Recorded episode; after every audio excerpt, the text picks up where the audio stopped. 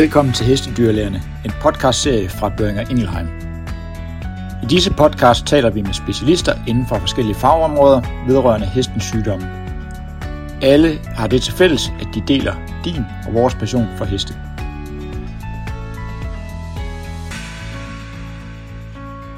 Velkommen til Hestedyrlægerne, podcasten til dig, der er dyrlæge eller veterinærsygeplejerske og arbejder med heste. Mit navn er Gorm Carson. I dette tredje afsnit med Frederik Nielsen taler jeg med ham om genoptræning af gaffelbåndsskader.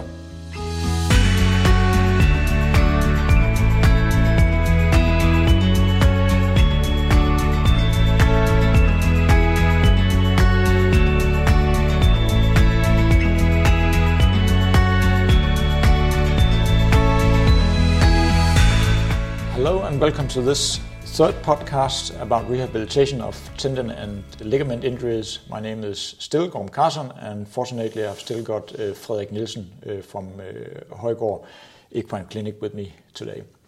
Frederik, in our previous podcast, we talked about uh, injuries in the superficial digital flexor tendon. Uh, in this uh, podcast, we'll focus a bit more on on injuries in the suspensory ligament and. Um, is this an injury that you see more or less frequently than uh, compared to the uh, to the SDFT we we've just talked about? Um, no doubt that uh, I see much more suspensory ligament issues and injuries than I see SDFT injuries. Uh, no doubt about that, and, and they can then be both the proximal injuries, both front and hind legs, and the branch injuries, uh, both front and hind legs. Um, I don't see many, as I don't see a lot of trotters. Uh, I don't see many injuries in the corpus of the the body of mm. the suspensory ligament, which is more, uh, at least in theory and, and literature, more seen in, in trotters. Um, so, but I see very frequent injuries of the suspensory ligament, both proximal and distal. Yeah. If we, just look at, mid-body uh, suspensory ligament damages uh, compared to the, the same area for the SDFT, do we see any uh, any differences in the, in the healing process? Uh, then difficult for me actually to say because I don't see many of the mid-body uh, injuries of the suspensory ligament. Um, so um, without ruling the fun, uh, ruining the fun, actually, I, I, I, would I would not be able, I think, to answer that question since I don't see them very much. Uh, the the mid body suspensory ligament. Okay, let's just. I know it's it's hard to generalize, but if we take the scenario with a case where where you've got uh, a coalition uh, of the suspensory ligament of, let's say, a hind limb of a nine-year-old dressage horse how would you proceed uh, with rehabilitation uh, rehabilitation uh, after your initial treatment, and perhaps uh, how would this differ from what we've just talked about uh, SDFT wise? Mm. Um, first of all, I'll, I'll, jump just to the point about suspensory ligament, the, the difference between front and hind legs. And mm-hmm. here, in this case, you, you've described it as a hind leg. Um, and that's also just what's seen in, in the literature. For sure, we have a, a, worse prognosis when it's a hind leg proximal injury than if it's a front leg proximal injury. Uh, and that's also my experience that in general, the front legs we we can uh, treat, manage, and keep fit better. Mm-hmm. Uh, whereas the case you've described here, a nine-year-old uh, dressage horse um, with a high suspensory injury in the hind, they can be quite tricky uh, yeah. to handle. Um, you didn't say the level here of the horse. Uh, actually, for me, also that uh, can be quite important as well um, because it is easier in general to for the long run for a dressage horse uh, to get it back to the sport and keep it there if it's already at the intended level that it needs to go at. Uh, yeah. That's often the problem if you have these kind of injuries in a four or five year old dressage horse is you have it already and it, it needs to in order to go from a young dressage horse to a Grand Prix dressage horse you need to do a certain number of kilometers and a certain number of exercises to learn it. Yeah for sure, some horses are more easy learners so Yeah. they, they can do less. But but but that just means that if you already at five six years old have big injuries in the suspensory ligament, it can be more tricky to reach Grand Prix. Yeah. Whereas if they don't get that injury until they are nine and maybe doing uh, small tour or Grand Prix already, uh, then it's uh, you, you, once you get the injury healed and get them back to the sport, they don't need to do that many learning kilometers. No. So they have already learned what they need to do. Of course, you need to do small adjustments, but that means that when you go into the long term if, uh, success of the horse, and you will have a look at, which is very important. We didn't we didn't talk much about that in the previous podcast, but at, at, at when you are at the end of rehab, uh, your contact and your talk to the owner doesn't stop No. because you need a lot of talk about how is this horse to be trained in the future. Yeah. And there, it's much often, at least, uh, much easier to make a, uh, a plan for a horse already at Grand Prix niveau, where you can at Grand Prix level, where you can have a talk about it only needs to do gymnastics and then only a few days a week real dressage exercises where it's really collected and doing the difficulty and, and also the more demanding exercises, which is also more demanding for the bone and the soft tissues. Yeah. Um, whereas a young horse, if you only do real dressage exercises two days a week, it's it will take long time to get it to Grand Prix. Yeah. Uh, so so age in that way and level uh, has a saying in the way that it it can be easy with a horse that's already at the intended level that it needs to be at. Yeah. That was a one perspective, and and secondly here uh, um, the nine-year-old dressage horse. Um, uh, let's say it's a, a proximal suspensory ligament uh, desmitis. Um, yeah. So first initial treatments. Then then first it would be uh, the same as with the SDFT. You would have uh, therapeutic uh, options chosen and done. You will have for the rehab part uh, walk exercise um, with or without corrective shoeing, um, depending on also the leg conformation and the ground that the horse will be exercised on. That said, because as I said in the previous podcast, most corrective shoeing will only be effective on a soft tissue, uh, normal riding surface. Uh, whereas if, if let's say this is a horse that's it's nine years old, so maybe it is a horse that's really easy in its mind, not too hot. Let's say that the owner can therefore do a lot of walking out in the field. That will be good for a suspensory ligament, but then that will be a a hard surface. So then the corrective shoeing will probably not have much effect. So you can just as well keep, for me, a normal shoeing on uh, for that part. Yeah. Um, then this rehab of walk exercises uh, will continue until you reach the point where the injury has healed to a satisfactory point and also on the clinical aspect you are satisfied uh, horse sound um, not painful at pressure and so on and then you would progress on with a prolonged uh, trot canter rehab um, where also one aspect, especially for suspensory issues, is often in, in by far the cases you would see also from the initial part when the, you see the lameness that the horse is most lame with the leg to the outside. Yeah. Uh, then I would always in the first when you start trotting, I would always prefer to have it on a straight line. And when you need to start doing also short circles or no big circles, you would start uh, turning in the in the direction where the horse was initially least lame. Makes sense. And then until you do that for a period, and then you start also to do the worst circle. Yeah. Um, so that's also a part of the rehab, and and and and actually the the horse gives the answer itself from the initial. You go back to the initial exam you did, and and there most horses will be more lame in one direction than the other. Of course, some injuries you have that they will be equally lame, and then it's probably equal. But but in in, in by far the majority, and especially with the suspensory ligament, they will normally be most lame with the leg to the outside. Yeah. So that's and that's simply due to biomechanically loading that you will have more loading on that outside hind leg or front leg, and therefore you will have more sinking in of the fetlock. Therefore you will have more tension on the suspensory ligament, and therefore more painful. And therefore, in during the rehab, you need to think in some of these biomechanical loadings so that you first avoid the the uh, where there's most more more loading and more tension on it, and then gradually in- introduce that during the rehab. Yeah.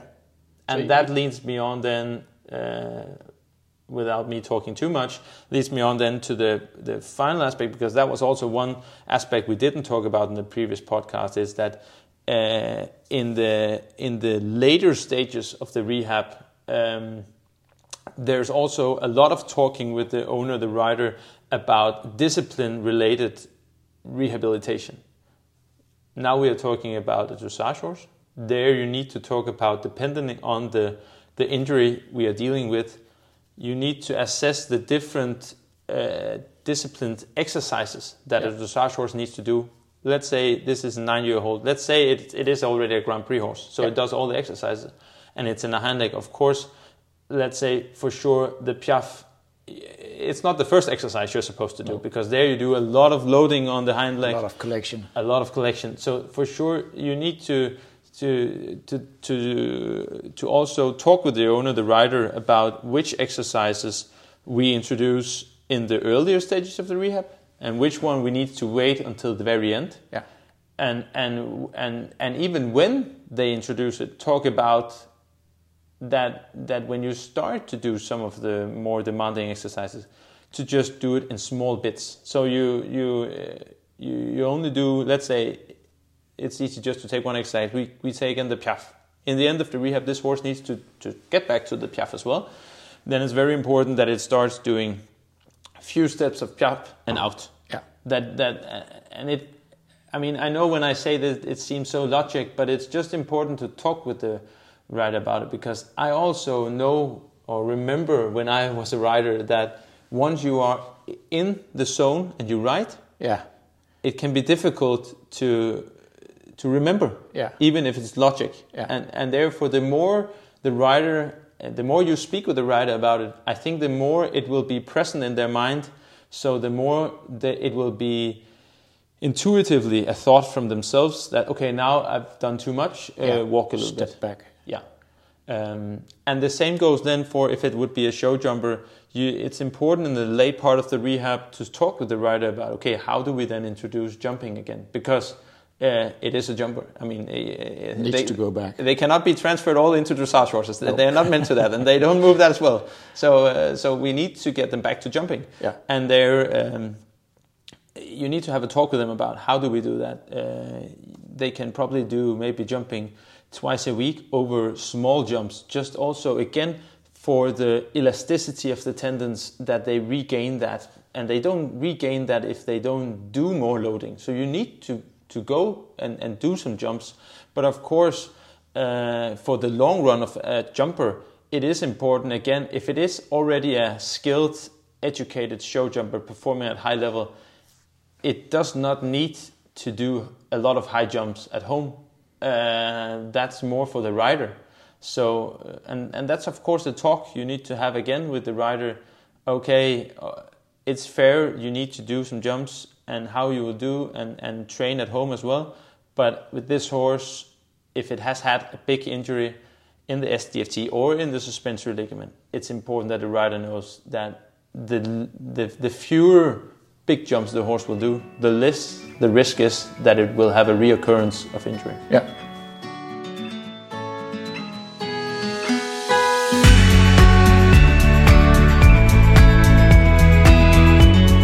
Well, I think a lot of the aspects for the SDFT goes again for the for the suspensory ligament. So I don't think that ah, you can tell me are there any big differences in, in the way you would uh, you would do rehab uh, or therapeutic shoeing uh, with the uh, with the suspensory ligament horse compared to the SDFT horse?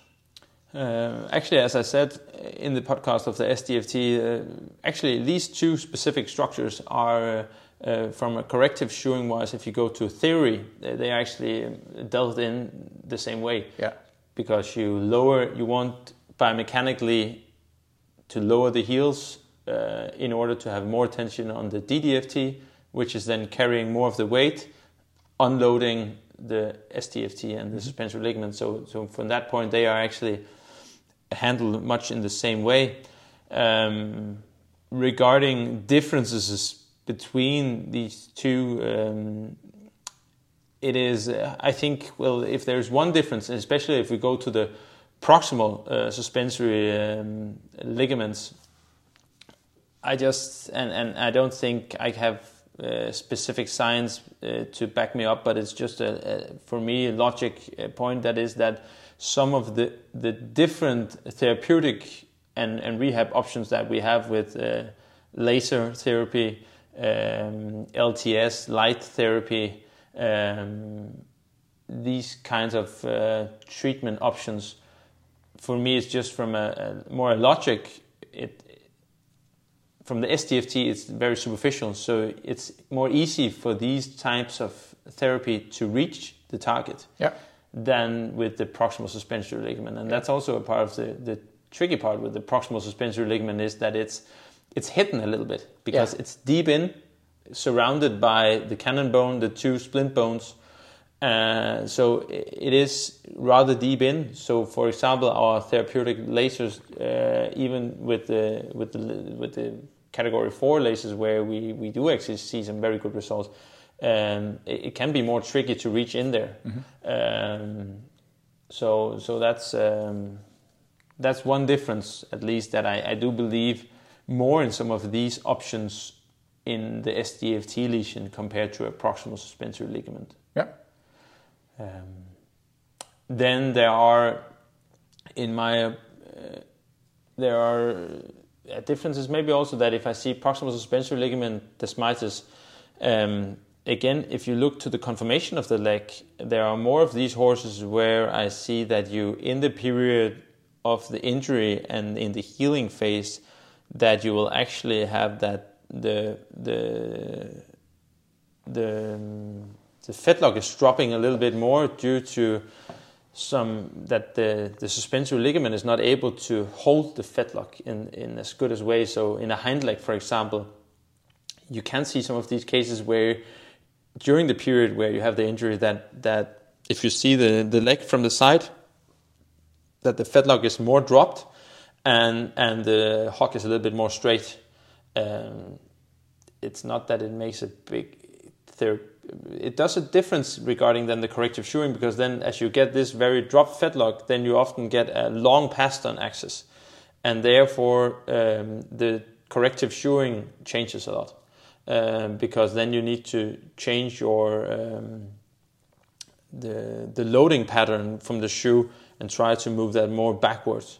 Um, but this is a whole topic of its own uh, to, because I find actually these these horses difficult to approach uh, corrective shoeing wise. Those horses with quite significant proximal desmitis of the hind legs, with a significant dropping of the fetlock and a, therefore a long pastern axis, they can be much more tricky to advise regarding the shoeing. Um, than a horse which is still having the normal toe axis um, uh, and, and a not extra dropped fetlock.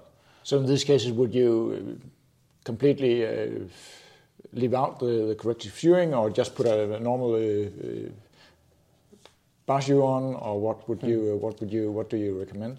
Uh, it's different, and unfortunately, I experienced that some horses respond to some kinds of corrective shoeing and some not. Yeah. Um, with some of these, actually, I try at least for a period to go even just without the shoe. Um, yeah. For two reasons. One, I hope that nature sometimes finds the best balance, and secondly, um, there's uh, we know that then you take the lift off the leg, so the whole um, uh, we know that during the protraction of the leg, you will have some degree of vibration of the leg, yeah. and that will be decreased with decreased weight at the end of the leg. So you will decrease a little bit the vibration, which will also help for the SDFT. That's also a part of why some of these corrective shoeing are done in aluminium because then you decrease the weight.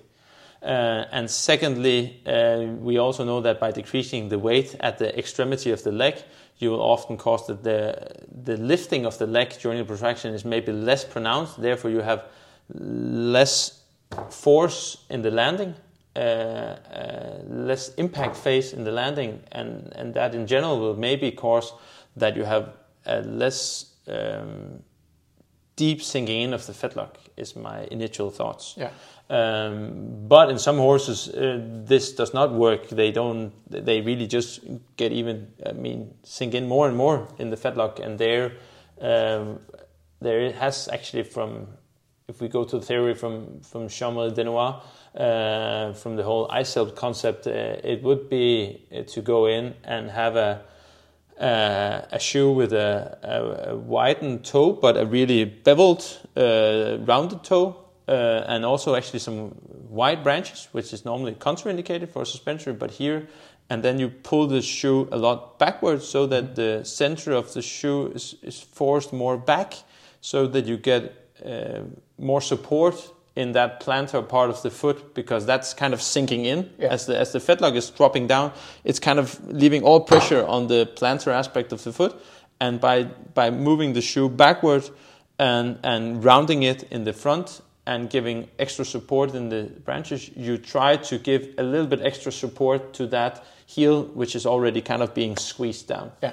Um, so, so that's for some of them what I would go for. But again, here it's. Um, I know it's uh, boring to repeat myself, and I've said it for uh, uh, many of the things here, but it's very individual, and it's again very important to have good dialogue with the farrier and important to assess the horse some weeks after this because if, if you see that, that actually the horse is actually getting even worse with the change of shoeing, you need to reevaluate. Yeah. Uh, it's a constant reevaluation, and, and in my mind, that's not making a mistake uh, to put on that type of shoe and then realizing it, it made the horse worse.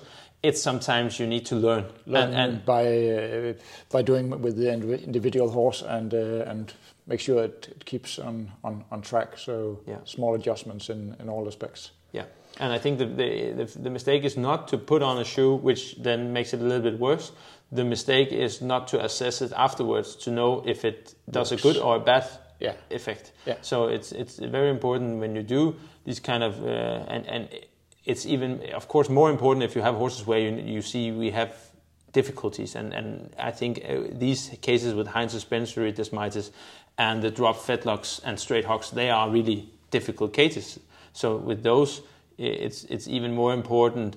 Uh, we talked in a previous podcast about how frequent do I see the horses, and and and with these, um, the the more if you have the and it's easier to say when you see many, but with the cases, often you get a feeling this will be a more straightforward case, yeah. and then you can be uh, more time in between with those cases where you feel this will be a tricky case yeah. and I'm not quite sure if we will manage it uh, or how we should manage in the best way, then it's even more important to keep short intervals between checkups. See it on a regular basis. Yeah, to see that every time.